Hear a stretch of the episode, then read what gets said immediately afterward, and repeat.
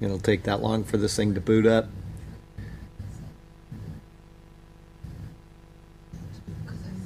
Okay. Okay. All right, Psalm 119, verse 97. Mem, which is water, chaos, mighty, and also blood. Oh, how I love your law. I meditate on it all day long. Your commands make me wiser than my enemies, for they are ever with me. I have more insight than all my teachers, for I meditate on your statutes. I have more understanding than the elders, for I obey your precepts. I have kept my feet from the very evil path, so that I might obey, obey your word. I have not departed from your laws, for you yourself have taught me. How sweet are your words to my taste, sweeter than honey to my mouth. I gain understanding from your precepts. Therefore, I hate every wrong path. Right. Sounds like Jeremiah, what's it, fifteen, sixteen, or sixteen, fifteen? That word were found, and I did eat them. Oh, that's right. That word was the joy and rejoicing in my heart. Joy and rejoicing of my heart. Heavenly Father, we do rejoice in your word. We thank you for it. We treasure it. It is sweeter than honey to our taste, and it's a delight to our senses. Every time a new uh, little pattern or a new revelation comes out of it, even thousands of years after it was written, it's just wonderful to see and to uh, just know that you are so infinitely wise that you still have things in your word hidden for us to bring out. And then we have the revealed truths which have maintained this faith all along for these thousands of years. And uh, I would ask that you would help us with proper doctrine, that we would hold fast to what is proper, to what is right, to cherish your word as it is written, and to not go beyond what is written. And Lord, help us not to sensationalize what is that which is already sensational enough, but to just hold fast to what is proper and pure.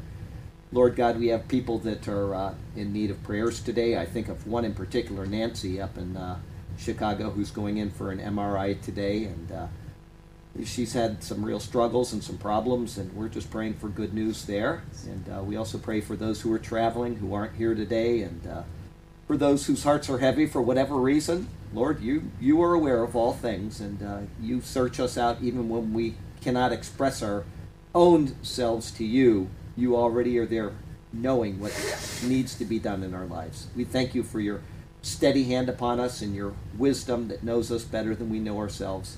Thank you for searching us out and uh, just revealing to yourself our needs so that we, uh, we are taken care of every step of the way. And uh, Lord, we pray for a quick return of Jesus for us. Uh, the world is just continuously devolving more and more into wickedness, and it's hard to watch as things go bad, but your word said it would happen, and uh, it would be a lot better for us if we were sitting on the heavenly sideline watching it than uh, being a part of it. But your will be done, and as long as we're here, help us to maintain our testimony and to be good and right examples of being faithful Christians. Lord, we pray this that you will be glorified. and We pray it in Jesus' name. Amen. Amen. And we ha- oh, I don't know if the uh, camera where it's at right now, but um, um, it, I, this chair it was having a problem with the sensor, and so um, we've just got the camera set further out. I don't know if the people online can see my shirt or not, but I'm going to show you. It says that uh, I love to party. It says, and by party I mean read the Bible. So if you uh, want to party, come on over to my house anytime. We can, uh, or just come to the Superior Word, and we can party away as we read the Bible. Uh, we're going to be in Romans today. We're not quite done with the book of Romans yet, so um, uh, we're in Romans chapter 1, Verse 19. verse 19. That is correct. So let me turn there, and you can go ahead and read Romans 1:19, and then we'll get started. Since what may be known about God is plain to them, because God has made it plain to them. Okay, so last week we talked about the wrath of God being revealed from heaven against all unrighteousness and uh, un- all ungodliness and the unrighteousness of men who suppress the truth in the in unrighteousness. And uh, sorry, I'm just boy, I'm tired. What happened is uh, Tom must be ten times more tired than me. You know, we had that storm and it's been wet. Things have fallen on, on the ground. They need to be cleaned up, and uh, I wasn't able to do my jobs last week because it rained four days in a row. And so I did everything yesterday that I normally do over an entire work week. I just am burned out. I got to tell you, today was just catch up. And hello, how are you? I, uh, I my muscles hurt because I didn't drink enough water, and I'm just. You didn't have any water damage, did you? No, the only water damage we had was it came into the garage, but it didn't damage anything. It just flooded the floor, which is concrete, and you know Okay. the wood on the side. But that's all right. But no, other than that, uh, no water damage at any of the places I take care of, except one leak in a roof, and uh, we'll get that fixed eventually. But uh, anyway, um, so 119, because what may be known of God is manifest in them, for God has shown it to them. All right, the uh, word because here, because what may be made known is speaking of what was said in verse 18. The wrath of God is revealed from heaven against these things, because what may be known of God is manifest in them. All right? Paul is speaking about God's general revelation of himself to humanity. Remember, there's two types of revelation that we uh, uh, speak of. The first is general revelation God showing himself or revealing himself. Hello, how are you? Hello. He's uh, revealing himself to us uh, in nature, such as in the 19th Psalm, where it says, The heavens declare the glory of God. Let me read that to you really quickly, rather than me blowing it. And it's probably a part of something I'm, yeah, it's, I'll get to it in a second because it's part of my notes. But general revelation, then you have special revelation. And I think I talked about it in this class recently, but special revelation is how God reveals himself to the world specifically. General means that all men have this knowledge of God. It's generally known of God uh, to all people, or it should be known to all people. All right, special revelation only comes by God revealing himself in a particular way. He can do it through a miracle. If he says, I'm going to do something miraculous, he can suspend nature, he can override nature.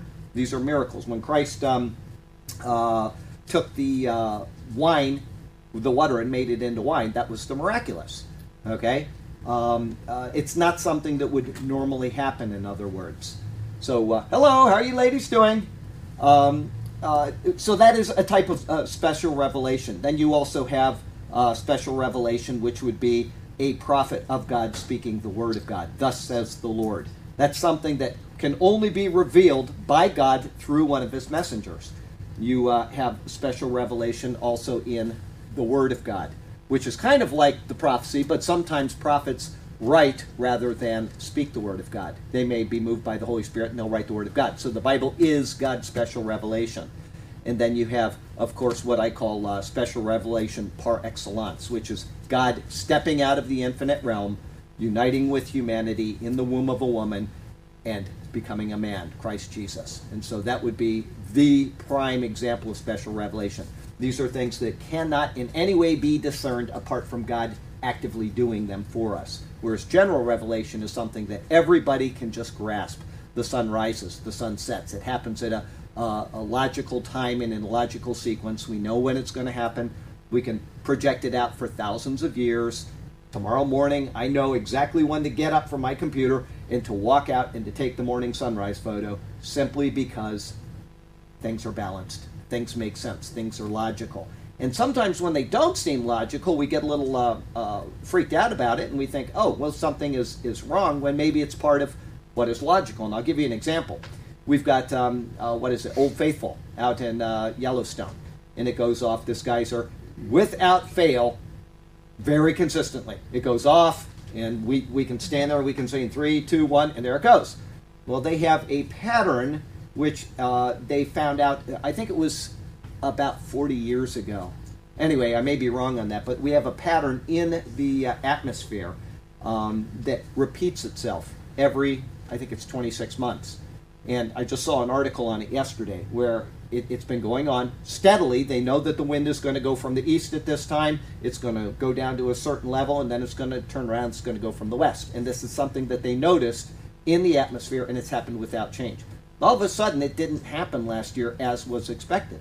And so they said, well, this is something that's never happened before. Okay? We can say, oh, well, that means there's global warming, or we can make up some excuse, or we can say, well, this is unprecedented and the world is, you know, going into cataclysm. Well, if we only have 40 years of records, we couldn't actually predict that very well anyway, because it may be that every 55th time that this occurs, it doesn't happen as it's expected until you have a long enough sample in order to make that decision. Now, what we can do is we can watch this, and if it happens again in whatever number of years, then we'll know that we've got a pattern which repeats, we'll say every 60th year. And then we can follow that. So then every 60th year, forever, we'll be able to know that the winds are going to stop, and then they're going to continue on in the direction they're going. So don't be freaked out when you read those type of articles because it did make the news, and I'm sure the you know the prophecy people are all over this saying that the world's going to end on this day because this wind cycle didn't change. It's not a very good way of looking at the world. God is very consistent. If He's going to do something out of the consistency, it will be because He has determined it to be that way. And normally He'll tell you in advance about that. He will give you an advanced warning. Doesn't mean you're going to know when it's going to happen in advance, but when it happens, you can say, now I understand what he was doing, if you see what I'm saying. Prophecy, in other words, tells us that something is coming. It doesn't tell us when specifically until after it happens. And then we say, oh, this is the fulfillment of that. So that's why it's not wise to make predictions about prophecy. The rapture is going to be on this day, or, you know, this is going to happen on this day. It's because we don't normally know the starting date for what God is doing until it occurs, and then we can go back and we can say, now this logically makes sense. He knew all along it was going to happen on that day, and he told us it was going to happen. We just didn't know when. So we got to be careful with those type of things, and that's why I said in the prayer today is we need to not sensationalize what God is doing. What God has done and what He is doing in the pages of the Bible is sensational enough. Yes, he'll take care of the sensational. He will take care of the sensational. That's right, and that's why I, you know I really am not a fan of these continuous stream of prophecy videos that come out that people they make predictions. They say this and this, and it just goes on. It's an endless stream of them, and invariably it doesn't happen. It does not happen. And the same people, five days later, will have you know 55 people watching him when he's making a new prediction, and they say, "Well, it'll happen next time." It's like Jonathan Cahn. He made all these predictions. None of them has come about. And what happens? I, and I somebody emailed me about this today, and I said, you know, I think what it is is people put their investment into a person, and they say eventually he's got to be right, and I'll get my return on my investment, right? And so it's the perverse nature of us. You know, it's like you have a dog, and the dog you, you take it in for surgery that you can't afford. Okay, it costs you five hundred dollars, and you say, I can't afford this, but I'm going to do it because I love my dog. And then the dog gets sick again, and you think, I spent $500 on it. I don't want to lose that $500, so I'm going to spend another $72. And there's a point where you just say, I hope I get my return on my investment. That's what I think a lot of prophecy is for people. It's just waiting for a return on an investment, which is unnecessary because God will do things in His own time, and we don't need to be speculating about it.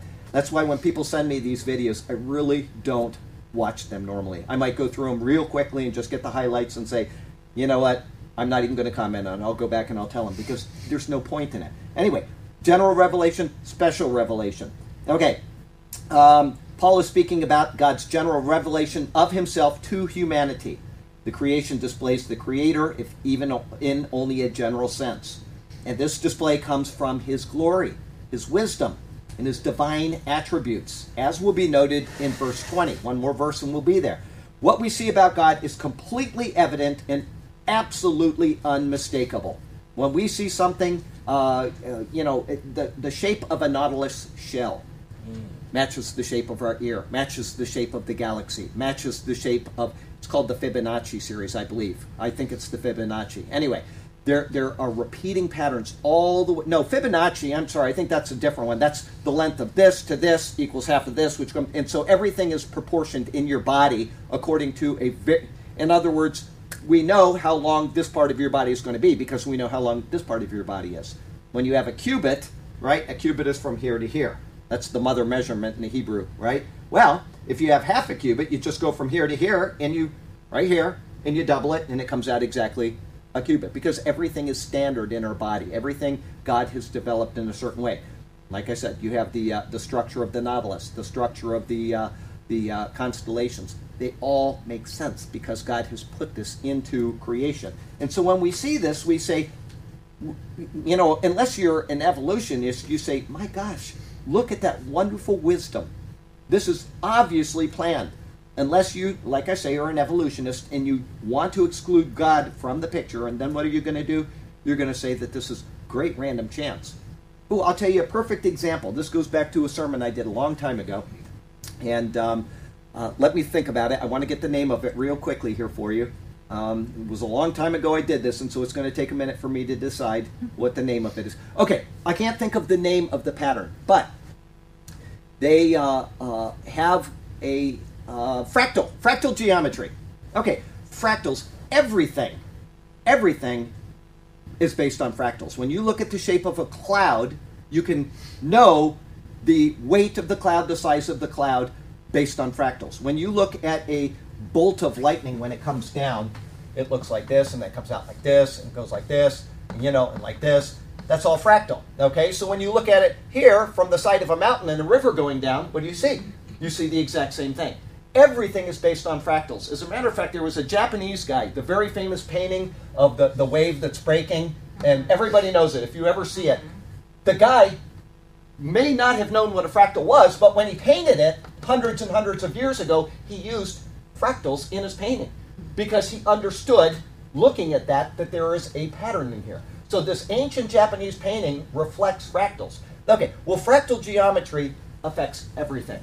If you want to measure the border of England, okay, you can go to a map and you can say, well, this is a mile, this is a mile, this is a mile, this is a mile, and then you can measure it and you can say, well, it's that long. But guess what? If you zoom in to this area here, I'm saying this area right here, it's not the same like that because now you see little jetties that go out and you might see a, a sandbar that actually, a beach that goes out. So do you measure that or do you skip over it and just use the big thing?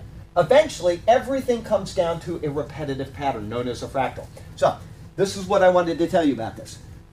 When you, and it all bears on what Paul's saying, I'm not getting off on a, a tangent here. When you measure a tree, you can tell what a forest will be like. And here's what I'm talking about there are forests that have never been timbered ever in human history. And in order to test a theory, these people went down to a jungle, I think it was Peru, one of these places where it, it's never been timbered. They know this. They went down there and they took a random tree right out of the middle of the forest. So the tree is shaped like this, and then it's got branches that go like this, and go like this, and go like this, all the way up, right? Okay, you got all these little extra things on every branch. And they measured the tree here, they measured the branch here, they measured the branch here, they measured the branch here, they measured the little twig here. And they said, if fractal geometry is correct, let me get my eraser. If fractal geometry is correct, now get this. This is what's amazing. If fractal geometry is correct, by measuring the base of this tree, by measuring the branch here and the next branch up and the width and of all of these twigs and everything, they surmised that around this tree, and this is now looking down on that tree, here's that tree, that every single tree around that tree in the entire forest would fit the pattern of this tree.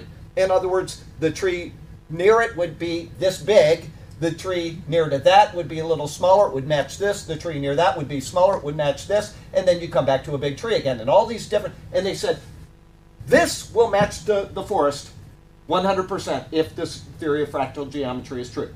So what did they do? They measured the tree and then they walked around that tree and they measured all of the base of the trees around it and it was perfectly aligned with the tree in the middle. Okay? So, what did they say? What do you think that they attributed that to? Mother Nature. Mother Nature. Random chaos was able to develop something that was would come out in a predictable manner in advance of measuring that. They would know all of this based on that. And they attributed it to random chance, Mother Nature type of stuff. Now that shows you what we're going to talk about in Romans chapter 1 the Golden depravity ratio. of man. What's that? Golden ratio The golden ratio. Thank you. The golden ratio is the Nautilus. this nautilus, the uh, the constellations and the ear and all of those things. That's the golden ratio. If you look it up on the internet, type in the golden ratio. You can watch videos on YouTube which are astonishing. The type in golden ratio and um, patterns in the golden ratio, and you'll see beautiful things. People have taken them and put them on, you know, little five minute videos with music and the astonishing beauty of it. Also, type in Fibonacci series patterns in nature, and you'll see the same thing. Beautiful little videos that people have done that are astonishing. And we know these things because God is a God of order. People say, well, of course we evolved because monkey has 98.327% DNA of man. And Dog has 52.327% of DNA of man. It's all DNA though. And they say obviously everything evolved because everything is based on DNA and you can see the development of the species based on DNA, right? Well, logically, why would you think that? If God wanted to have a dog that represented some of the characteristics of man so he could enjoy that dog, you think he would use the same pattern from man instead of making up something entirely foreign which has no resemblance to anything that we could fellowship with, he takes the same pattern. So if you look at it from a God centered uh, creation, then everything would have the same pattern. That monkey would have a closer one because we, we want to study the monkey. We want to learn things about the monkey. That's why we can take a monkey and we can put it in a test uh, lab and we can determine diseases that we can't do with the dog. And we can do the same thing with a pig that we can't do with a rat all of these different things have different characteristics. They're not man, but this one has a little characteristic of man. This one does, because God has given us all of these things in order to see little reflections of ourselves, which ultimately are reflections of His wisdom. Nothing can exist apart from what God has designed and not be a part or a reflection of God.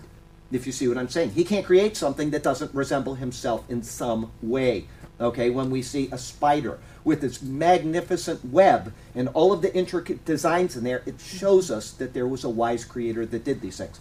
All of that bears on what Paul is writing about right now, about suppressing the knowledge of God in unrighteousness. Okay? We could go on with that type of thinking all day. The beautiful things that. But it, it seems that um, that what he's saying here is special revelation versus general. And the reason Well, why I that's say right. that is that it's like okay, all the godless and wickedness of men who suppress the truth by their wickedness, since they may know about God. But that's And- general revelation. That's not special revelation. It's He's not- not talking about special So he's revelation. not He's talking talking. about- Not yet. Okay. No, he's not talking about that yet. He's talking about how God has generally, generally revealed himself to the people of the world. He's talking about the masses of people in the world and what happens when they turn away from that simple knowledge of God, which is uh, Romans 1 18, 19. And we're going to continue down that path here. All right? So that's the revelation he's talking about right now is general revelation. Because what may be known of God is manifest in them. He's not talking about anything that God has revealed of himself specifically. He's talking about what he has revealed of himself generally. What has uh, may be known of God is manifest in them, for God has shown it to them. I'm not sure if I mentioned what uh, the, the thinking of you started with Plato and Socrates and then Aristotle. And these guys were brain people. You know, you have the, the Greek culture and they were brain people. They, they believed that you should use your mind, you should uh, contemplate things, and they had ideas about the nature of man. They had ideas about the nature of uh, whatever is out there. And each one of them developed a little more. But Aristotle, if you read his writings, literally came about this close to understanding the nature of God without ever being in the covenant community of Israel. And he not only was he not in the covenant people of Israel, he was outside of them. He had no knowledge of them, and it was like 200 years before the coming of Christ. And yet, thinking things through, which is what he's talking about here, he was able to make logical deductions that to this day people study, understanding the nature of God. If you read the writings of St. Thomas Aquinas, okay, and a lot of people don't want to because he was a Catholic. All right, oh, just because somebody is a Catholic does not mean that he does not have knowledge. Okay, Thomas Aquinas was a giant mind. He established an understanding of the nature of God, the nature of angels, the nature of demons, of things that is incomparable. If you study what he says, it is incomparable in how he logically deduces things. Okay, he calls Aristotle the philosopher, capital P, when he talks about him, because this guy was so intelligent. And when he disagrees with Aristotle, he would do it in a way as to not diminish Aristotle. It would be like me and R.C. Sproul. I love R.C. Sproul, and so I try not to say the guy is, you know, blah, blah, blah. I, I will say that R.C. Sproul is somebody that is wrong on this particular precept. And so, because I love the guy, and I don't want to, you know, argue with him about that. Anyway, um, uh, so uh, this is what he's talking about the knowledge of God, which is revealed by God in nature, in a general way. Okay? Um, uh, where was I? Um, many passages in the Bible confirm what Paul is saying here. David understood God's manifestation through the created order when he penned the 19th Psalm. So I'm going to read you what I was going to just quote to you earlier, and uh, you'll understand. This is David talking about the nature of God and how we can know things about God simply from uh, uh, observing nature. He says to the chief musician, a psalm of David, The heavens declare the glory of God, and the firmament shows his handiwork. Day unto day utters speech, and night unto night reveals knowledge. There is no speech nor language where their voice is not heard. Their line has gone out through all the world, and the words to the end of the world. He's saying that nature itself speaks of the glory of God. Nature itself speaks of what God has done. And this is what Paul is using as a baseline is the knowledge of God from general revelation. If David sitting out there in the sheepfolds, you know, in the middle of the night, looks up and he says, Look at the heavens declare the glory of God. And he's long before the coming of Christ, he understood that there is a creator out there that has developed something absolutely marvelous, something absolutely wonderful, and that you can tell this simply by looking up and thinking about it. Okay? That's what he's talking about. Um, let's see here. Um, if a man, David, born 2,700 years ago as a shepherd, here I'm almost re-quoting myself, and who became a military leader can figure this out, then anyone else can too.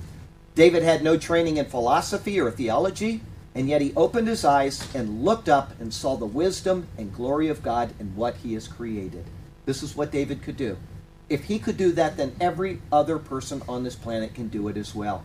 With only God's general revelation of himself, man has declared that there must have been a beginning to the creation, and thus there must have been a beginner. Now, when I say that, is because with general revelation, just with general revelation, Aristotle could tell that there was a time when there was nothing. There is, therefore, something that brought everything into existence. Whether he called him God or not, I have no idea what his uh, uh, speaking about God was. I haven't read all of Aristotle, but he knew what the nature of this creator must be like. And he used terms like pure actuality. And what that means is, that, once again, if I've repeated this in other Bible studies, I'm sorry because I don't want to repeat myself too often, but just so you can understand things that we can deduce. I am a being which has potential. I have potential to grow hair. My hair has potential to get longer. It has potential to get shorter if I cut it. I have potential for my hair to get gray. Okay, if I use um, uh, what do you call it, hair coloring, my potential can go back to being yeah Grecian formula or something. It can go to another color. Right? Potential means that something has the ability to become. Okay, man is what we would call progressively actuating potential. Everything about us is progressive.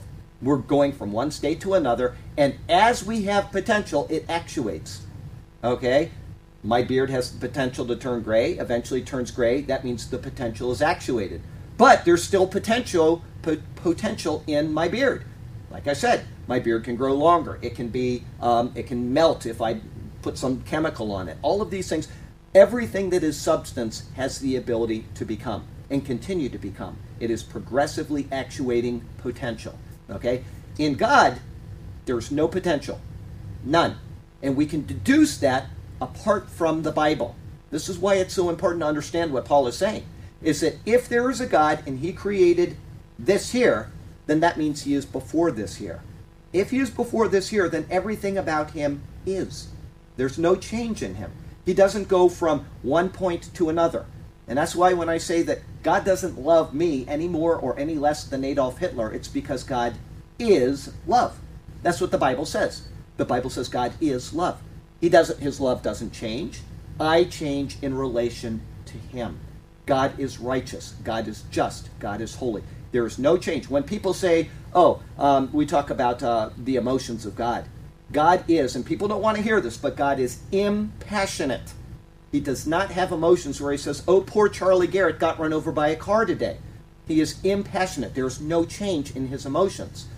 That comes when God revealed himself in the person of Jesus. And that's why I am very specific about saying that Jesus is Jehovah of the Old Testament, because Jehovah of the Old Testament has feelings. He says, I, you know, I, I, I have this emotion, I'm getting angry at this, I'm getting loving at that.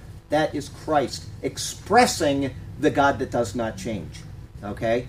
And in his being, he does not change. In his Wouldn't having potential is, is pretty much triggered by the fact that there's time. Yes, you can't have matter without having time. You've got those three things that exist. You've got time, space, and matter. And you can't have any one of the three without having all three simultaneously. Okay? If you have this is matter, right? Mhm. Okay, what is it doing? Nothing at this moment. Well, it's doing something. It's getting older. It's getting older, Right. okay? You can't have matter unless you have time because if you have any matter, then that matter is getting older. You can't have space without having time, okay? If you have space, then there's time within the space. You can't have matter without space. You can't have matter without time. You can't have time without space. You can't have time without matter. All of these are interdependent on each other. And guess what? This is the kind of thing that Aristotle would write about. This is the kind of thing that St. Thomas Aquinas developed, in which he thought through very meticulously. And it's the kind of thing that theologians, and I'm talking about the liberals and the people that wanted to deny the existence of God, completely dismissed. Oh, that you know, that's just speculation. Until guess what happened in the 1920s? Einstein. Einstein. General relativity came along and he proved in indisputable proof from the theory of general relativity that time, space, and matter all occurred at exactly the same time. So now we can we can deduce these things apart from the Bible. If we are willing to sit down and think through the nature of God. But we're distracted with all of our lives and we get put off on every possible tangent that we can be put off on. We have to work, we have to do this, there's a pretty girl. All of these things are coming at us all the time. And so our understanding of God is always faulted because we're not geared towards going towards God. It's just not in our nature. We can look up and we can say, oh, there's a God, but there's always something pulling us away from that God. David, understanding that the heavens declare the glory of God and writing this magnificent psalm that we're reading all these thousands of years later, David was pulled away. Remember when he went up onto his roof that one night and he looked out and he saw a woman, right? This is what happens in us. If David wasn't a part of the covenant community, he would have been a condemned man. But God redeemed them for himself in order to bring in the Messiah of the world. Okay? So even David, this great person that had this partial understanding of God, was not without fault. Okay? This is what the Bible is leading us into is an understanding that man is inherently separated from God. Even if we spend all of our time like Aristotle trying to think of wonderful things, he was still fallible. Somebody and I, I may get this wrong, but he wrote sometime that a woman has less teeth than a man. Yeah, well, he was wrong. But guess what? He was smart enough to to say, I can deduce something about the nature of the, the being that is pure actuality, but he wasn't smart enough to go to his wife and say, Open your mouth and let me count them. In other words, he was distracted. Okay? Even the greatest thinkers are distracted in areas that they're not specialists in. We have doctors and we've got carpenters. So Paul is trying to show us that there is an inherent disconnect in all people because we are not geared towards the things of God. Okay? So, as I said, with only God's general revelation of himself. Now think of uh, Aristotle, think of, of uh, Einstein, who was not a great theologian, he was a scientist. With only God's general revelation of himself, man has deduced that there must have been a beginning, time, space, and matter, general relativity. Like I said, he didn't read the Bible, and if he did, he didn't read it with the presupposition that it was true. He probably read it like most people do. Oh, what a great story. And he went on to the next one without thinking through the nature of God. Okay? He's read deduced. somewhere where he tried to debunk. Oh, I, his I'll, I'll talk about that in just a second. Okay. Deduced that there must have been a beginning to the creation, and thus there must have been a beginner. This is what he's thought. He's thought time, space, and matter all occurred at the very beginning. Okay? That means there was a beginning, and if there was a beginning, then there must have been a Beginner. beginner. That's exactly right. If you have a creation, you have to have a creator. Okay? That is, it, it's logical, and Einstein proved it. Guess what? All of these people that had poo pooed the theologians who had been right for the past 3,500 years, since Moses said, In the beginning, God created the heavens and the earth, suddenly had to find another reason for this. Okay, Einstein was so scared about it because he was what we would call a Benedict Spinoza pantheist. He believed that God was everything. God was in everything. Pantheism. Actually, panentheism is God is in everything. Pantheism means that God is everything. Everything is a part of God. Okay? And he suddenly realized that if this is true, then what he had followed with Benedict Spinoza couldn't be true. And he spent the rest of his life trying to write out the theory of everything. In other words, God is everything, and how do I get around this? And he failed. He was on his deathbed trying to figure out the theory of everything because it scared him enough to know that there was a beginning, there must be a beginner. That doesn't fit with my theology, it doesn't fit with what I want to believe, and so I'm going to dismiss that. And that's a scary place to be when you know the truth and you suppress the truth. This is exactly what we're talking just about, what about Paul is saying. last sec- That, that's exactly right. It's a very scary place to be, and people don't want to admit that Moses was right and that we are living in this thing that God has done. And because we're living in this, then all of these other things about God must be true. And so, what did Einstein couldn't figure it out, but what did the scientific world do? Bang. Big Bang. All of a sudden, the universe created itself. Mm-hmm. It just banged itself into existence. And now they're talking about quarks that pop in and out of existence, proving that there was a Big Bang, which doesn't prove anything because they're a part of creation. It doesn't matter if they pop in here and then pop in the other side of the solar system, they still are a part of creation. They did not create themselves, they just came into our source of or our presence all by themselves. Okay? It doesn't mean that they created themselves. If something created itself, then what does that logically mean? They're pre-existed. That's right, it existed before it existed. It's a logical contradiction. God had to have created, and so then you have the question who Who created God? who created God? That's a ca- category mistake. God is a necessary being. He had to exist. If we exist, then God must exist. He cannot not exist, and therefore God is. I am that I am. Genesis or Exodus three fourteen. Yes. You know, I've thought sometimes, what if this God that we worship was a lesser God? Okay. Okay, but it does say in theology or in doctrine that He is all powerful. That's right. He's supreme. He is, and- it's like it's like to an ant. I if I squash them out in a pile of ants, they all die at my foot. But Right. what if something's greater than me? That's the right. The Bible says in doctrine and theology, He's all powerful. He's all powerful. So there's no one else like. That's right. And it, logically, without the Bible, we can deduce that. Okay? That's where the 12 first principles, which I talked about before, and we'll go through them again, that's where they come in. The 12 first principles, you can logically show very easily that that is impossible. That a created being cannot create anything else. It's impossible. And that's where the Jehovah's Witnesses fall, is because they say that God created Jesus and then Jesus created all other things. They insert the word other into Colossians 1. It's impossible. A created being, which we would call a contingent being, that being is contingent on its creator. Okay? It cannot create anything else. And contingency goes both, it goes two directions. You've got contingency going this way, and you've got contingency going this way. The contingency going this way is what we would call sustaining, God the sustainer. This is God sustaining all things right now. If He decided, I am not going to sustain the universe anymore, what would happen to the universe? It would, it would completely cease to exist. He is, and what does it say about Jesus in Colossians 1? It said he By him all things exist. And by all things, by him all things hold together. And that's in Hebrews 1 as well. It's repeated in Hebrews chapter 1. He's not only God the creator, the one that is sustaining things this way, he's God the creator sustaining things this way as well. If he decides that he doesn't want to do this anymore, we would cease to exist. And that comes from the doctrine of what we would call creation from nothing. You've heard the Latin term ex nihilo nihil fit, out of nothing, nothing.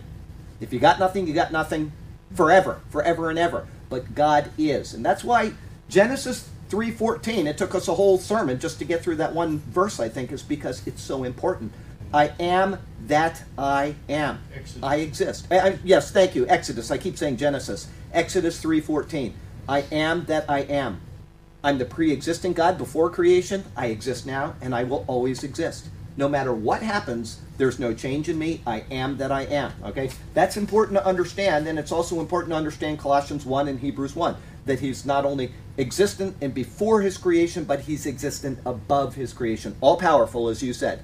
Everything is within the providence of God. And what did Jesus say right before uh, uh, his last words of Genesis, um, I'm sorry, uh, Matthew uh, 28, verse 18. All- all all- power has been given to me. Therefore, he is the all powerful God. Once again, you come back to the contingent being thing. A contingent being cannot create anything. There's, it, it can't create anything, and therefore Jesus is God.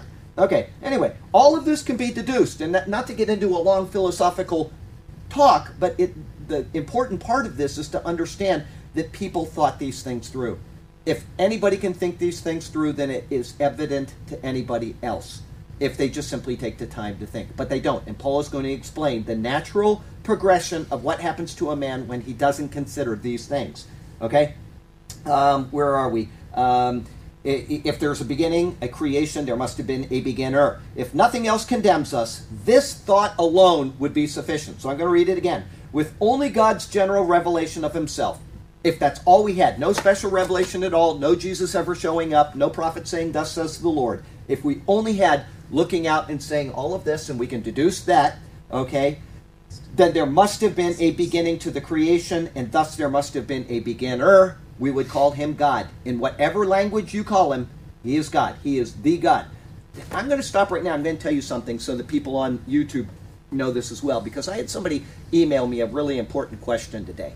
And I don't want anybody to freak out when I start talking about this until you listen to the whole thing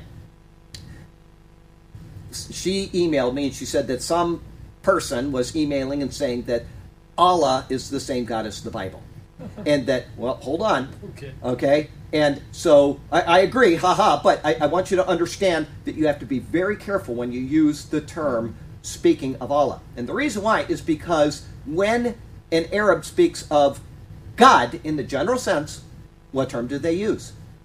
Allah. Okay? Well, guess what? If you go down to Indonesia, where the Arabs, you know, they, they went down there hundreds and hundreds of years ago and they evangelized the people. And those that are Muslims will worship Allah. But guess what? All of the other people in Indonesia, all of them, whether they're Muslim or not, call God uh. Allah. Okay? Christians in their Christian Bible call God Allah. Okay? Because that's the word for God. So you need to understand just because the word God is what we think of as God, it may have come from a pagan source. You go to another place where the word God comes from, and it may have been a pagan term. And that doesn't mean that it's wrong to use the term God because people use that, and that's fallacious thinking as well. They say, well, you shouldn't use the term God, you should use Elohim because that's what the Bible says. Well, you have to know what Elohim means because Elohim doesn't always mean the God. It can mean a person, it can mean. So even that's a fallacy. You need to be precise when you talk about God. Whether you call him Allah or whether you call him whatever, when a Bible translator goes into a nation, he will use a term that the people can understand. And so when you, those Christians over there, and they are some of the most faithful Christians I've ever seen, is in Indonesia. Those people, when they worship God, they worship with the name of Allah. But it is not the same God, and that's what I wanted to make. I wanted to get that out of the way first. Is that Allah of Islam is not the same as Allah of Christianity. The God of Islam is not the same as the God of Christianity. I'm using one term God, they're using another term God. Okay? Allah does not mean a proper name always. It means a general name. Just like God isn't a proper name. We would call a proper name would be Jehovah, right? But the term God is a general title. It doesn't mean a proper name. So when you talk about God in Indonesia, you may have a proper name, Allah, Muslim, or you may have a general name, Allah, meaning God. So be careful when you, you know, talk to people and make sure that you very carefully explain that. Because if you don't, then they will go away either feeling satisfied and smug over you, or you may offend somebody that actually worships the true God, who they happen to use the term Allah in their Bible. Because a translator many, many years ago went over and he translated what they conceive of as God. Okay? So be careful. You know, don't be diminishing people and don't say stupid things like you shouldn't use the term God because it comes from a pagan source. Because when they say, well, you should call him Elohim, then Elohim can mean 14 different things depending on what you're talking about. And then all of a sudden you've got the same problem in Hebrew as you've got in English or any other language. So use common sense. Be wise when you speak, but be clear when you speak of things so that people understand that there is one God, that it is this God revealed in this book, regardless of what a translator called him. If you go up to uh, Alaska, they're probably going to use a term like, we'll just make up a, a term right now, mukluk, okay? It, it just it's an Alaskan term, and maybe they use the word mukluk for God, but it also means, guess what? Something else in Alaskan. Oh, you shouldn't use that term. No, that's what they have always thought of as God, and so that's why that translator uses that word, whatever mukluk means. What is a mukluk? I know it's, a word. Oh, a boot. Okay, well, God isn't a boot. Okay, I, I knew that word came from Alaska, but I didn't know it meant boot. Anyway, you see what I'm saying. Be careful when you diminish people just because you think you understand and you may not. All right. Um, uh, having said that, I just wanted to get that out because this lady asked it today, and it's a relevant question, and people need to be able to defend why they believe what they believe. That the God of the Bible, however Until- you term him, is one like God. that, What's that? Until you presented it like that, the Wycliffe translators have gotten to. They have gotten so much flack. I'm telling you what, Wycliffe Bible translators are getting out there and they are translating the Word of God for people that have never had it anywhere. I almost became a Wycliffe Bible translator until my wife said two days before we, I was scheduled to, to sign the papers and go off, she said, I don't want to do this. And I said, Well, Lord, you gave her to me a long time before you gave me the desire to be a Wycliffe translator. I'm not going to do it because this is my wife. And she, you know, anyway, she was, she just wanted to stay in Florida.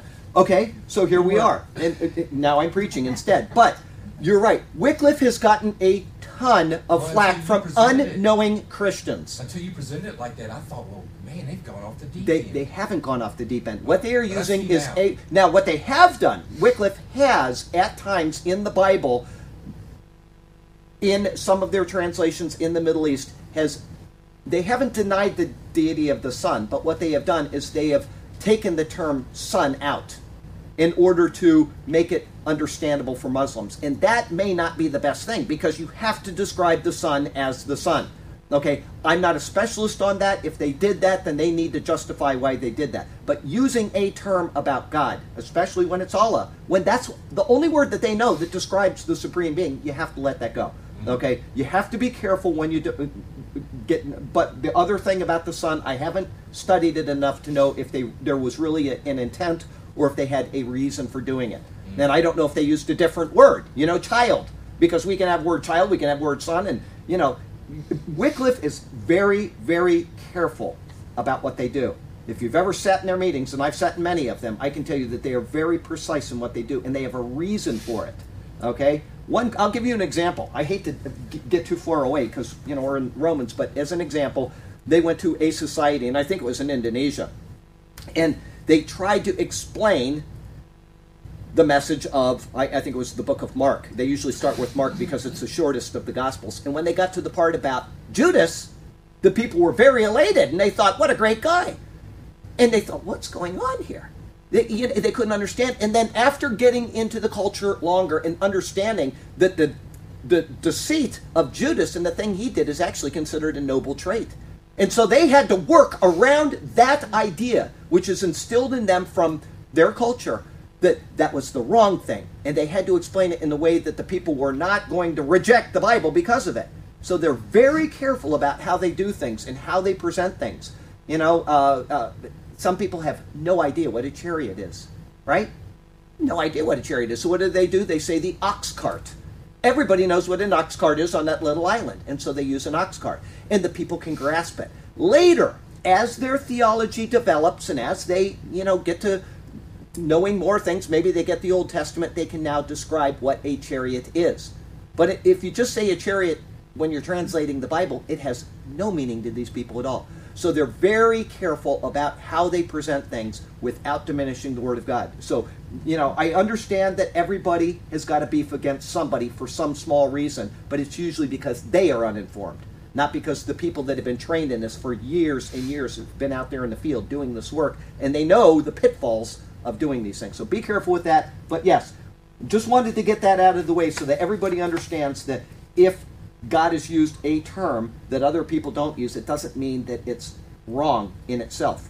If somebody says, yes, this God is the same as your God, there's a real problem there. You need to be able to defend against that. And that's why I went into that little diversion there, is because we have to be able to defend against that type of thinking, but not against single words that have a completely different meaning than we're unaware of. Um, okay, And if anybody gets upset about that, I'm sorry. It's just the way of the world. And people that are a lot smarter than me go out and do these translations because they have a heart for God and a love for Jesus Christ. Okay? And they go out there and they do this job and they get that Bible into those people's hands and lives are changed and people come to Christ through it. If they make a mistake, we all do. Okay? And they will get it corrected in the next edition.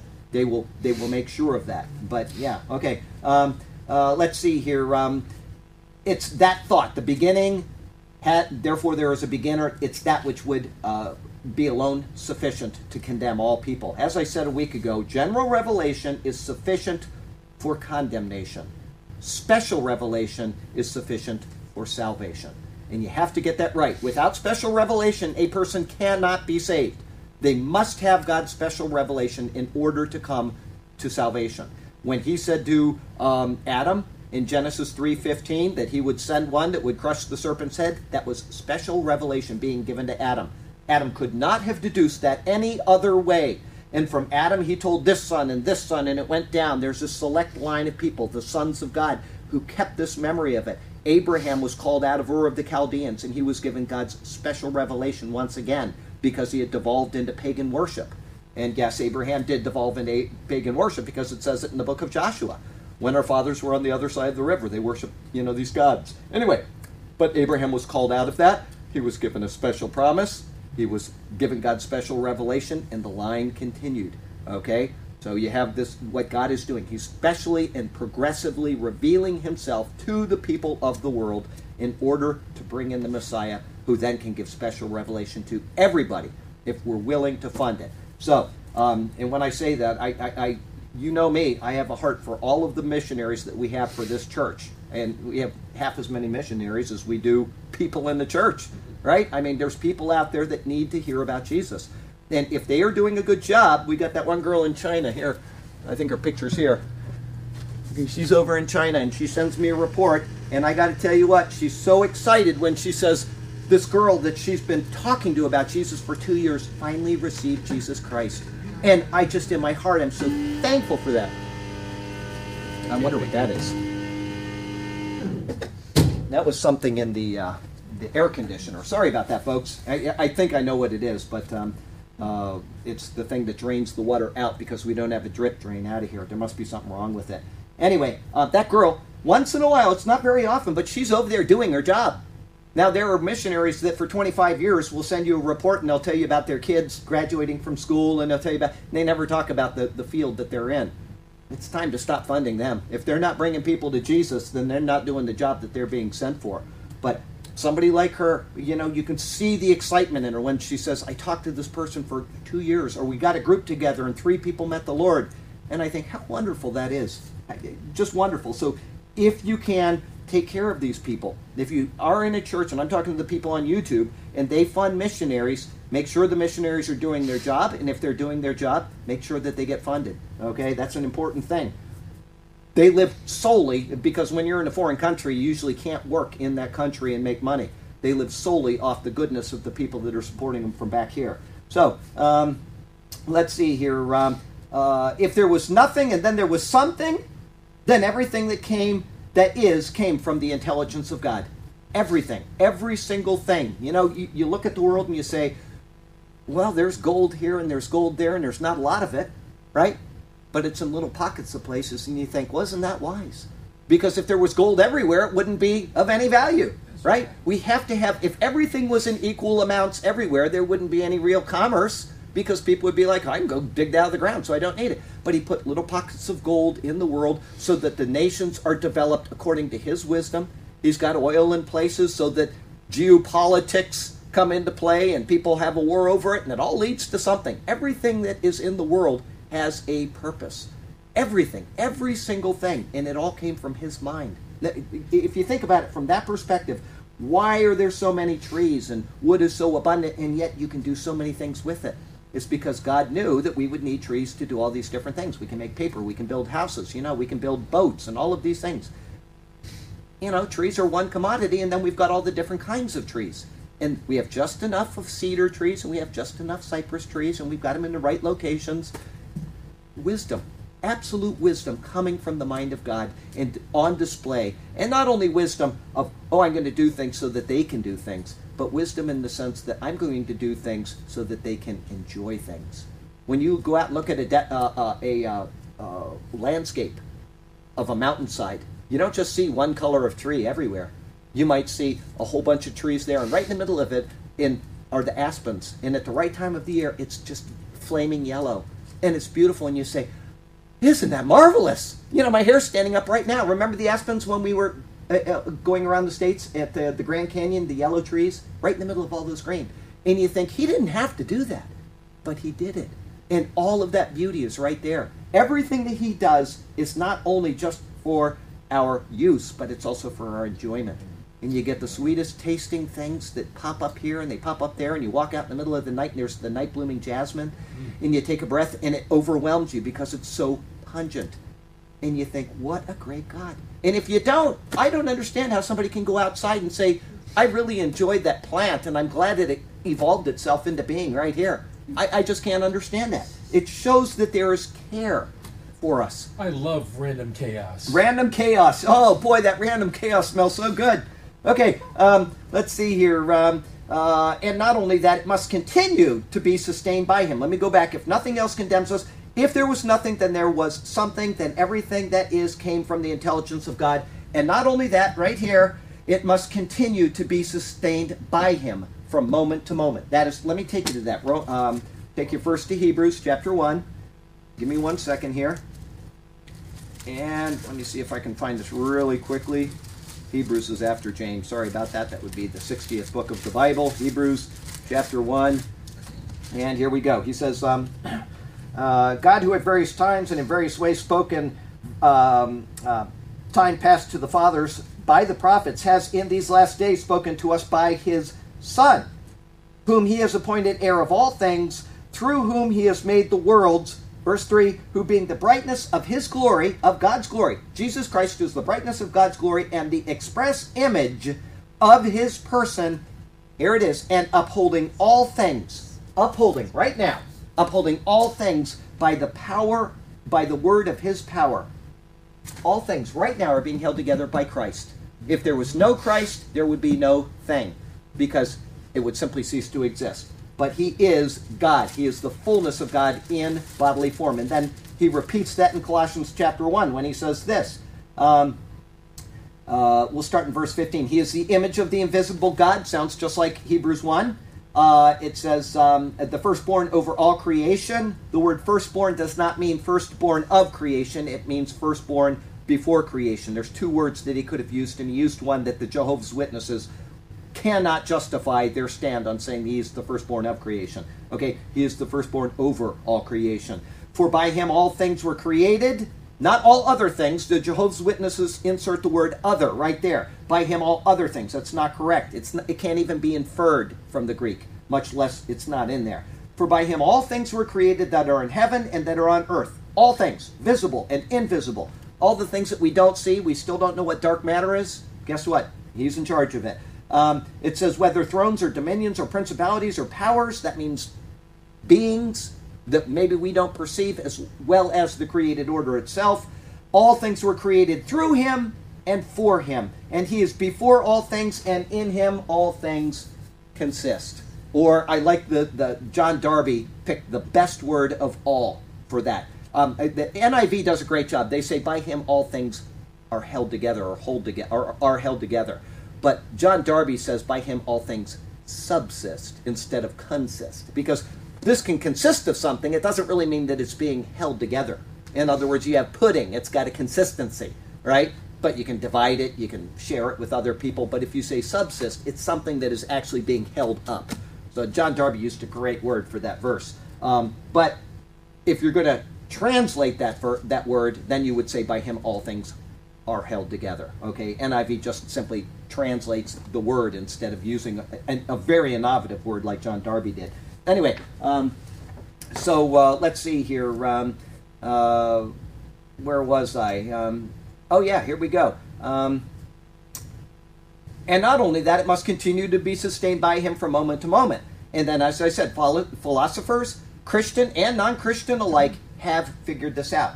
And they actually didn't need to figure it out if they would take God at His word. You just go back to Genesis 1 1 and you look at it and you say, God said it and I believe it.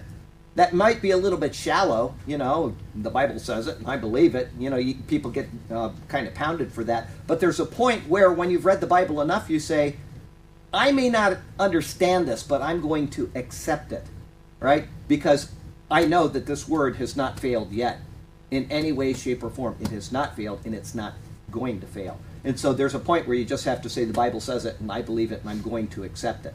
Okay? But it can be kind of naive for a person to pick up a book and say, well, I'm going to read this and I'm going to accept it at face value. Okay? Why is that a problem? Because maybe I picked up the, the Quran, which claims to be God's word, right? And if I say, oh, I'm going to believe this and I'm going to accept it, then I'm being kind of stupid. Because how do I know? Then that's what people do. They pick up the Quran, they're told it's God's word, and they read it and they believe it. They have to have a basis for believing it. The Bible does not contradict anything that general revelation speaks of. Nothing. Okay? The Quran does. When we think of God, the nature of God, that he cannot be changing, just as Aristotle said, he is pure act Okay, if he is pure act, there's no change in him. Well, the God of the Quran changes.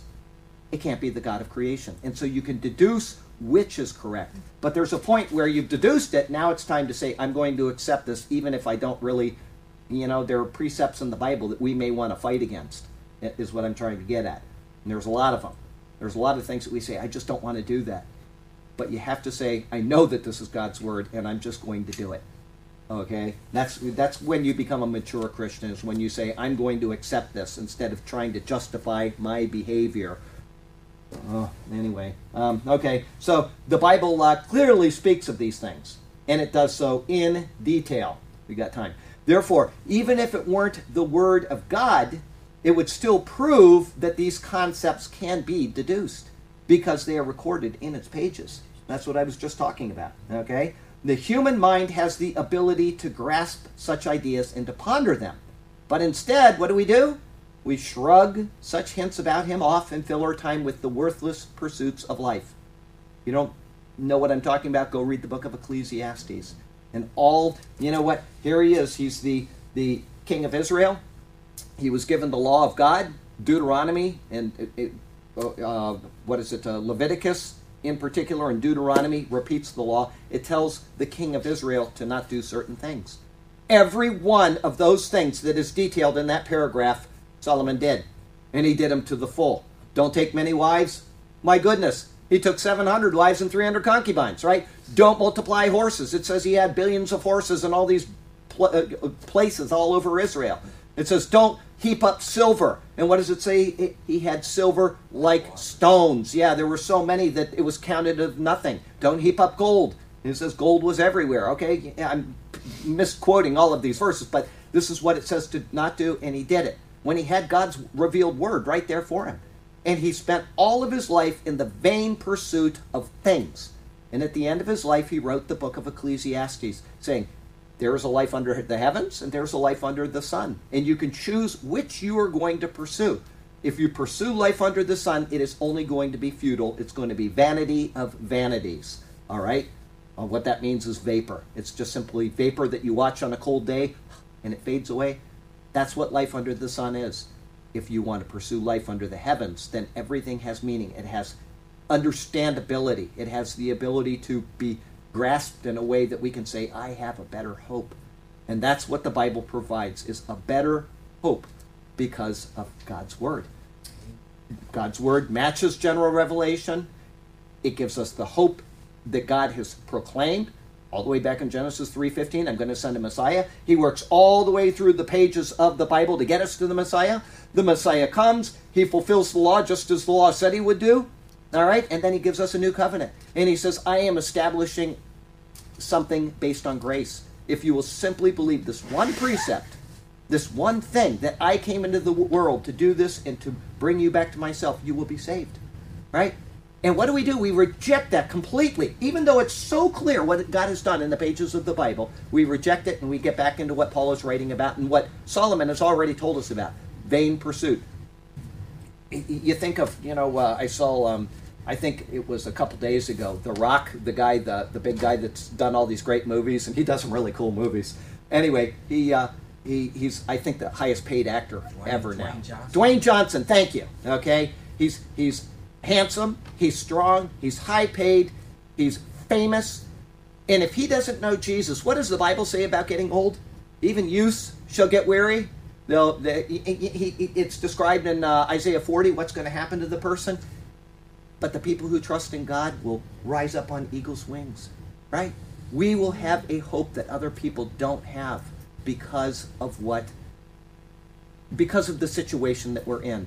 We reject God and we end up in the ball that we're in. It's, it, it, it's very sad to think of all the potential that human beings have and we waste it on the vain pursuit of life. Okay, so um, uh, let's see here. Uh, uh, and not only this, but we actively suppress the knowledge. Going back here, it says on verse 19, because what may be known of God is manifest in them, for God has shown it to them. It says we actively suppress the knowledge of Him because we want to work out our impulses, which we know are contrary to the nature of this Creator. That's why we do these things, is because we say, I want this and I want it so bad that I'm just going to ignore this creator. I'm going to ignore that I know he's there and I'm going to suppress the knowledge of God in my own unrighteousness. That's going back to the previous verse, verse 18. Okay, so the act of suppression of the knowledge of God is reason enough for his wrath to be poured out. Just that. Actively suppressing the knowledge of God is reason enough for God to pour out his wrath on the world. In the end, when humanity stands before him in judgment, there will be no excuses for our neglect of pursuing him. None. Because if it's the most important thing in all of the world, what did Jesus say about our soul? What shall profit man? What shall it profit a man if he gains the whole world? Think of Dwayne Johnson. I don't know if he's saved or not. I'm just using him as an example because he's the man right now. And yet lose his soul. What is it worth? What is it worth to pursue all of the treasures of the world if it's just a temporary thing? It's vanity, it's chasing after the wind. Okay, um, a little life application here, and we're going to have time for another verse today. As Christians, we accept the, that the Bible is God's revealed word, hopefully. Okay, if we're Christians, we hopefully accept that, and thus his special revelation of himself. We also then implicitly acknowledge that he has made himself manifest through his creation in a general way. Because we make this acknowledgement, then aren't we doubly responsible for searching him out and reflecting what we know to be true about him? If the lost will be condemned for suppressing the truth merely from general revelation, then how much more should we be judged for not pursuing the knowledge of him through his word and through his creation? Let us be diligent in our pursuit of God. And that doesn't mean we can lose our salvation. That's not what I'm trying to say. I'm saying that we have a double responsibility for pursuing God now. Because if the Gentile world, the world without God, the people that have not pursued God are going to be condemned simply by the creation around them. And we know that this is God's special revealed word. Aren't we doubly accountable and actually more? Right? And when I say, I said at the beginning, I said as Christians we accept that the Bible is God's revealed word, and I say, well, we should. It, that is not a condition for salvation. Okay? Immediately. Now, if you say that this is not God's revealed word, then that person will never get saved. I want you to know that. That's why I say you have to be careful about when you approach a doctrinal or a heretical issue. You can be saved apart from believing that the Bible is God's revealed word. If somebody comes up to you, you're in Papua New Guinea, and they say that God came out of uh, eternity, He entered the stream of humanity, He became man, He lived the perfect life that you can't live, He gave His life up for you, He died, and then He was resurrected to prove that He had no sins of His own, and if you believe this, you'll be saved. Is that sufficient for salvation? Yes, that's the gospel. Okay? Now, did I say anything about this being the Word of God? No. Has he ever seen this? Has he ever heard of this? No. Okay? So that is not a condition for salvation. But it is a condition for condemnation because the message that I just gave you is in this book. And if I say that this book says that, but this book is not true, then he can't be saved. Okay? So this is necessary for salvation if understood what it is. So you have to be careful about conditional what makes salvation conditional. And that's why I say, said it, read it again, as Christians we accept that the Bible is God's revealed word.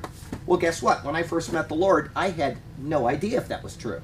I did know that Jesus died for my sins. I received that and I accepted it. And then I started reading this word and I read it and I read it and I read it and I read it and I read it. Front to back, front to back, front to back, again and again and again and again. And it took me time to say, I really believe this. Because there are saved believers that don't believe in short term creation. I debate with one of them all the time on, on emails with him. Love the guy, okay? But he doesn't believe in short term creation. I do. I think that that is a necessary thing for my walk of faith with the Lord. Why? Because it says seven days, and because Moses wrote it, and that's what he believed. He sure didn't believe anything else. And there's, you know, as I, I said at the beginning of the Bible, if you study the nature of man, the nature of depravity of man, the time of Seth's birth, which is 130 years when Adam was 130 years, and all of these things, you can come to no other logical conclusion than that it is a short term creation. But some people haven't come to that point yet. And so it is not a necessary condition for salvation. But to me, it just calls into question everything else about the Bible to say, well, I believe in creation. I just don't believe that it was, you know, seven days, and I believe that we could have evolved into who we are. Well, you can't evolve into original sin. Either Adam was created and he sinned originally, or we don't need Jesus. Because you can't evolve into original sin. He had to be created, he had to fall, and then the Redeemer was promised. And if we take Genesis 1, 2, and 3 as allegory, we've started the entire Bible in a point of disbelief. Do you see that? At what point does it become true? After Noah? After Abraham? After Moses? When does this book start becoming literal? If you allegorize the first three pages of the Bible, you might as well just allegorize the entire thing. I take it literally. That doesn't mean that a person isn't saved because of that. It just means that he hasn't come to an understanding of those things. Yes. That's what it says in Romans five twelve. Sin entered the world through One man. yep, and then That's death. right. So you couldn't have death before because Because the wages of sin is death. yeah. But that does not mean, as a lot of Christian, I've heard Christian pastors say this, is that means any death. That's not what it's speaking of. It's speaking of death in man. Okay? Death could have existed right from the very beginning. You know, Adam's walking along and he steps on an ant. Right? There are ants all over, I'm sure. God created them. Right? Death existed. He ate an apple. Did the apples continue to live? And I'm just using an example. I'm not saying the fruit in the garden was an apple. I'm saying that he ate. Okay? He probably cut down uh, whatever to eat this and that. Okay, death existed. It's speaking of the death of man. And you're absolutely right. Death entered through one man. Okay? The wages of sin is death. You can't evolve into that kind of a thing. It's not possible. So, I, I take it literally. I try to convince people of a, a literal six day creation with, you know, the seventh day.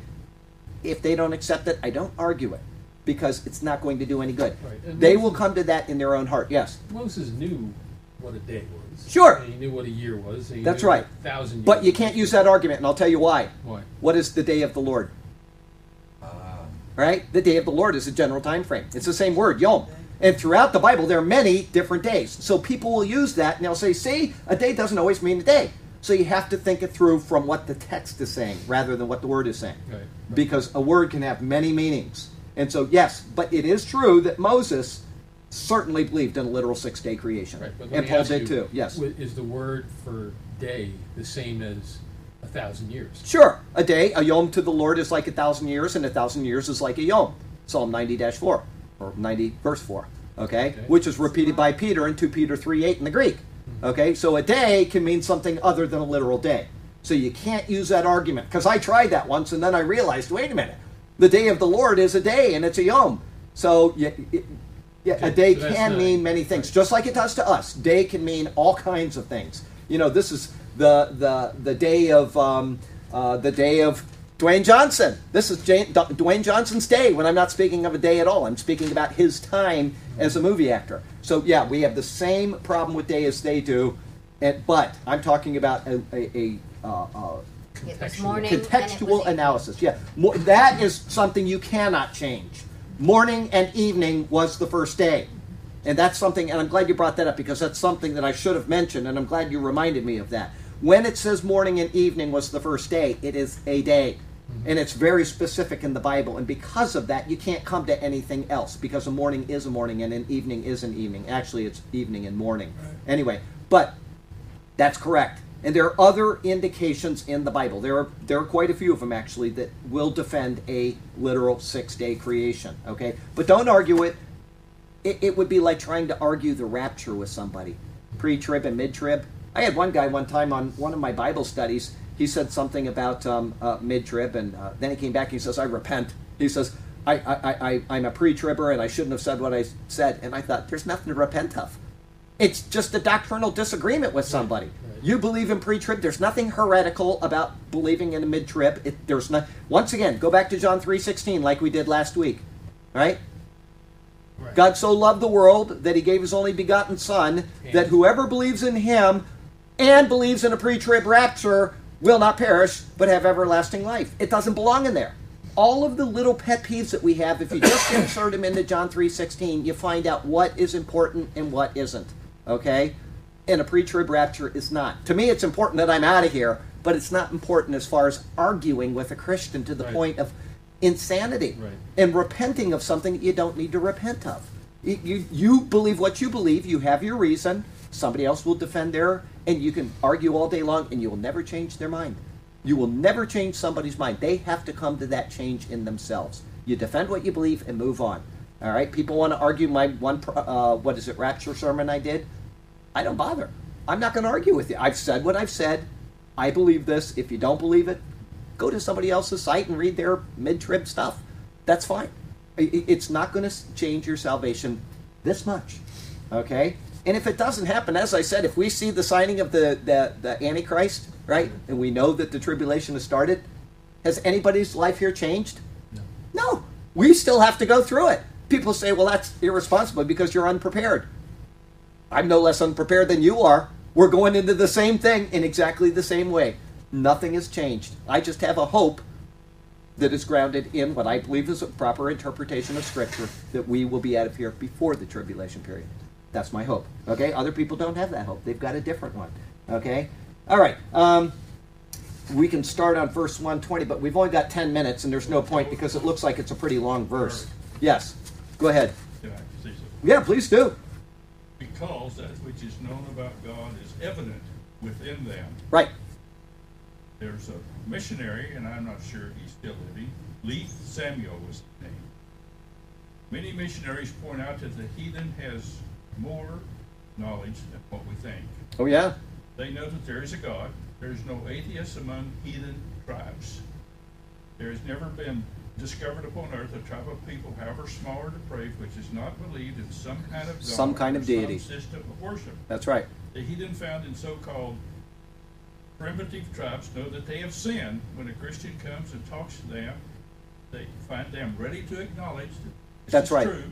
The heathen seems to know that their sin must be punished, seems afraid of punishment and afraid of death, as are most men everywhere. They know that sin must be atoned for, and they seek ways of appeasing their anger, the, their angry deities or deity. And it, the very fact that they have a means of appeasing their deity proves that they know there's a problem. Yeah. And that goes right back. I was talking to a friend of mine by email yesterday. He was asking certain questions about uh, one particular issue. And I said, just go to Genesis chapter 4. Let's, let's go there together really quickly. And the fact that they took an offering to their deity shows they know there's something wrong. They, and we're going to talk about that. Guess what? In this sermon on Sunday, we're going to talk about exactly that precept. Is but um, uh, it, it- while I'm looking for Genesis 4, I will tell you that Albert Barnes wrote in one of his commentaries about the people of the Sandwich Islands. Okay, they're a group of people that are, you know, where the Sandwich Islands are. I think it's uh, in the Indian Ocean or in that area somewhere in that that part of the world, and they were literally ready for the missionaries to arrive. They had put away all of their idols. Somehow, the king or whatever they had, governmental structure, they said, These idols are wrong. There is a God, and it is not these things. They didn't know who this God was yet. Where They- have you been? yeah, and when they got off the boat, it was like, Where have you been? Look, my hair's standing up. We've been waiting for you. We knew that there was something. He wrote about this. He said that there, there comes a point in some people's lives where they know that all of the things that they have been doing are not right, but they just don't know what is right. And that's why I say general revelation, all of that stuff that they're doing that you just read about, is sufficient for condemnation. It can never save them. But special revelation is what will save them. And that's why we send out missionaries. That's why we do that. But here's what it says in Genesis 4. The man just fell, right? Genesis chapter 3. Mm-hmm. It says he has become like one of us to know good and evil. Sent him outside of the garden with the flaming sword. Now, chapter 4 starts, and you get only a couple verses into it, and you come to exactly what you just said. Now Adam and Eve, now Adam knew Eve, his wife, and she conceived and bore Cain, and said, "I have acquired a man from the Lord."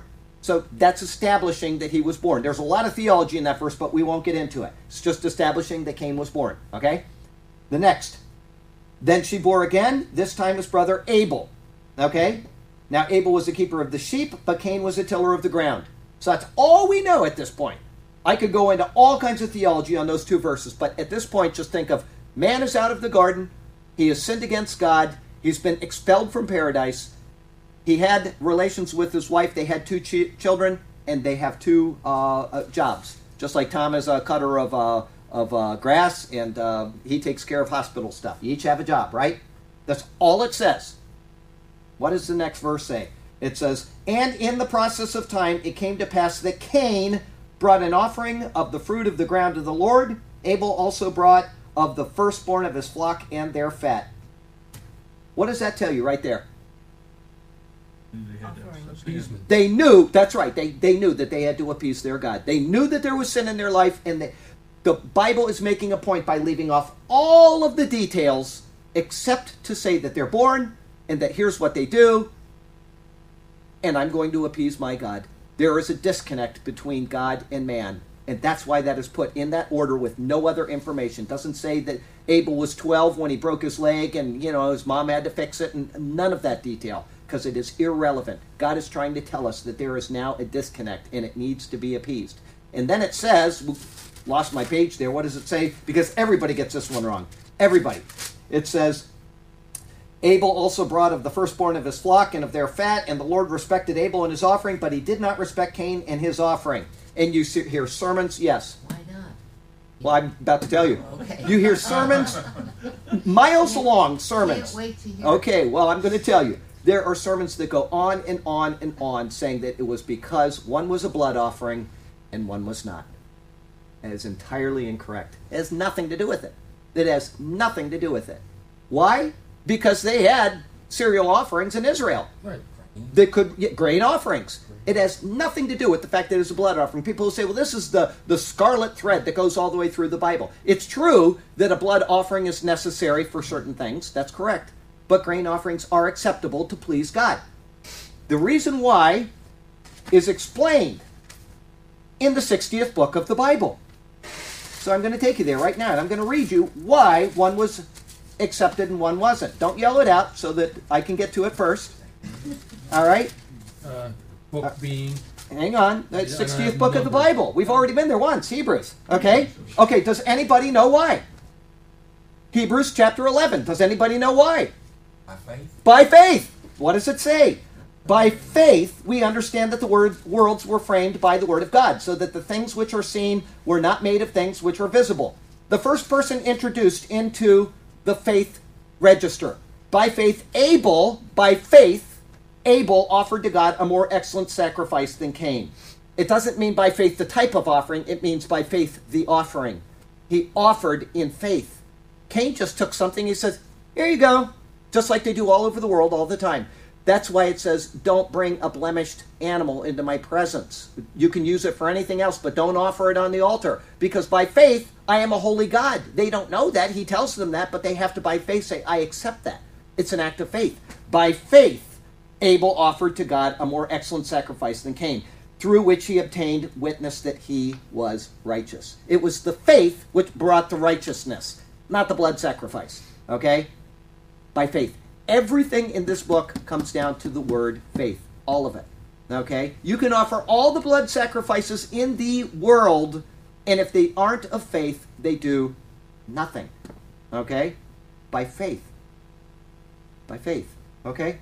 Heavenly Father, thank you for this wonderful, wonderful book you've given us. Thank you for this wonderful class here with all of these marvelous comments and uh, questions. Thank you for how you have treated us. In this world by giving us the chance to come to you by faith. And yes, that's the hardest thing in the world for us to do because we want to do it by works. We want to build our Tower of Babel back to you. We want to build an altar of stones that are cut, that are nicely formed and finished because we put our work into it to please you.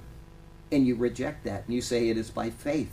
It is by faith that you want us to come to you, just standing on your word and saying, I am going to be a servant of yours, being faithful to what you have revealed to us. What a great God. Thank you for that. Lord, once again, we pray for all of the people out there that are suffering with whatever is in their life that is troubling them. Some people are suffering through doct- doctrinal issues, things that tear them apart that they've done in their life, and help them to understand that they are washed and cleansed from those things because of the blood of Christ, and that they can press on without worrying about the past. And we pray for those who are physically disabled right now or that are going through loss of family or friends. Lord, we pray for these people, and we thank you that you are a God who hears and who does respond to our prayers. You are so good to us. You are so wonderfully good to us, and we want to exalt you. Help us to do it constantly because in speaking to you, even while we're driving or in speaking to you while we're taking out the garbage, it is showing faith. We're showing faith that you are there and that you are ready to listen. And so we will pray without ceasing and we will rejoice always in your glory. Thank you for that. We love you and we praise you in Jesus' beautiful name. Amen. Amen. Okay, um, that's it. Time to go. Let's don't don't leave yet because I've got to uh, back up this and uh, everybody can say goodbye in just a sec. Break. And here we go. All right. Say goodbye to everybody out there. We love you, okay? Have a great, great week. Bye bye.